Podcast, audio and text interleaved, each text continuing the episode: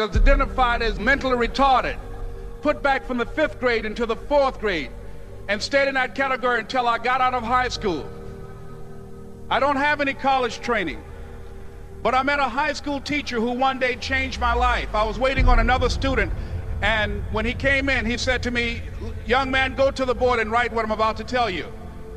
And I said, I, I can't do that, sir. He said, Why not? I said, I'm not one of your students. He said, It doesn't matter. Follow my directions now. I said, I can't do that, sir. He said, Why not? I said, Because I'm educable mentally retarded. And he came from behind his desk and he looked at me. He said, Don't ever say that again. Someone's opinion of you does not have to become your reality. And as he talked, my heart began to beat fast. Tears began to run down my eyes, and, and I was in the back just listening to him because the speech he was giving, that speech was for me. And he said, Les Brown, he said, if you want to do anything worthwhile in life, you've got to be hungry. I told Mr. Washington I wanted to become a disc jockey. And so I started working to develop myself. He said, I want you to practice every day being a disc jockey. I said, but I don't have any job now. He said, it doesn't matter. He said that it's better to be prepared for an opportunity and not have one than to have an opportunity and not be prepared. And as I was working to develop myself, I applied for a job as a disc jockey, WMBM on Miami Beach. I went to a guy named Milton Butterball. I said, how you doing, Mr. Butterball? I'd like to get a job as a disc jockey. He looked at me, he said, you have any broadcast background? I said, no, sir, I don't. You have any journalism background? I said, no, sir, I don't. He said, we don't have any jobs available. I said, yes, sir. I went back to Mr. Washington and I told him, he said, don't take it personally. He said, most people are so negative, they will have to say no seven times before they say yes. He said, go back again. So I went back again.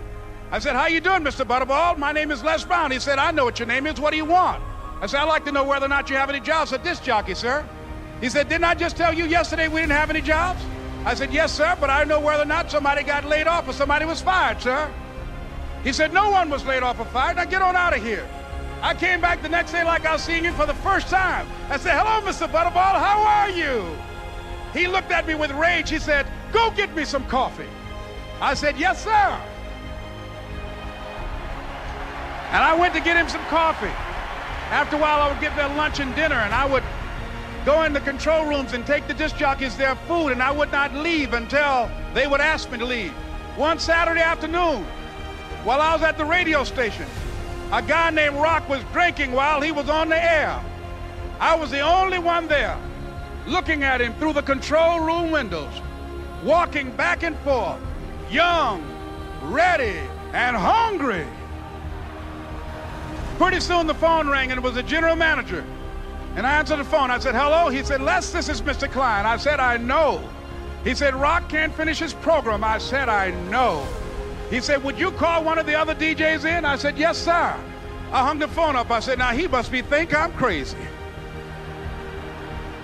I called my mom and my girlfriend Cassandra. I said, y'all turn up the radio and come out on the front porch. I'm about to come on the air. I waited for about 20 minutes. And I called him back. I said, Mr. Klein, I can't find nobody. He said, young boy, do you know how to work the controls? I said, yes, sir. He said, go in there and don't say nothing here. I said, yes, sir. I couldn't wait to get behind those controls. I put on an old Stevie Wonder record called Fingertips.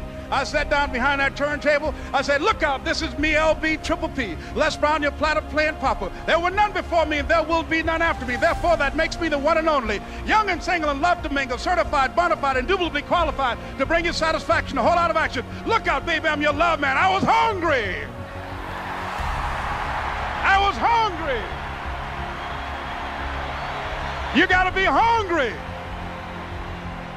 Begin to know that you have greatness within you.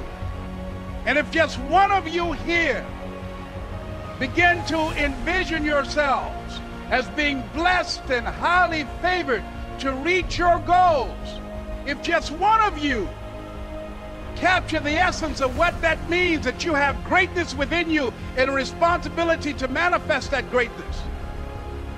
That you can make your parents proud, you can make your school proud, you can touch millions of people's lives And the world will never be the same again because you came this way. It was hard, ladies and gentlemen, coming to speak to people. And I was facing financial difficulties in my own life. I was behind on my bills and my dreams, and I'm saying to them, you can live your dream. It was hard, ladies and gentlemen. It was very difficult to pick myself up each day believing that I could do it. There were times that I doubted myself. I used to ask myself, can I do this? And something said within me, you're the one. Don't give up on your dream. By continuing to push forward, by continuing to run toward my dream, that one day I would have my own talk show. It's a long shot, ladies and gentlemen, from Liberty City, an abandoned building on a floor, never knowing my mother or father. It's a long shot. Being here with you today in this dome in Atlanta, it's a long shot. No college training, labeled educable, mentally retarded, but I kept running toward my dream. Don't stop. Don't stop running toward your dream.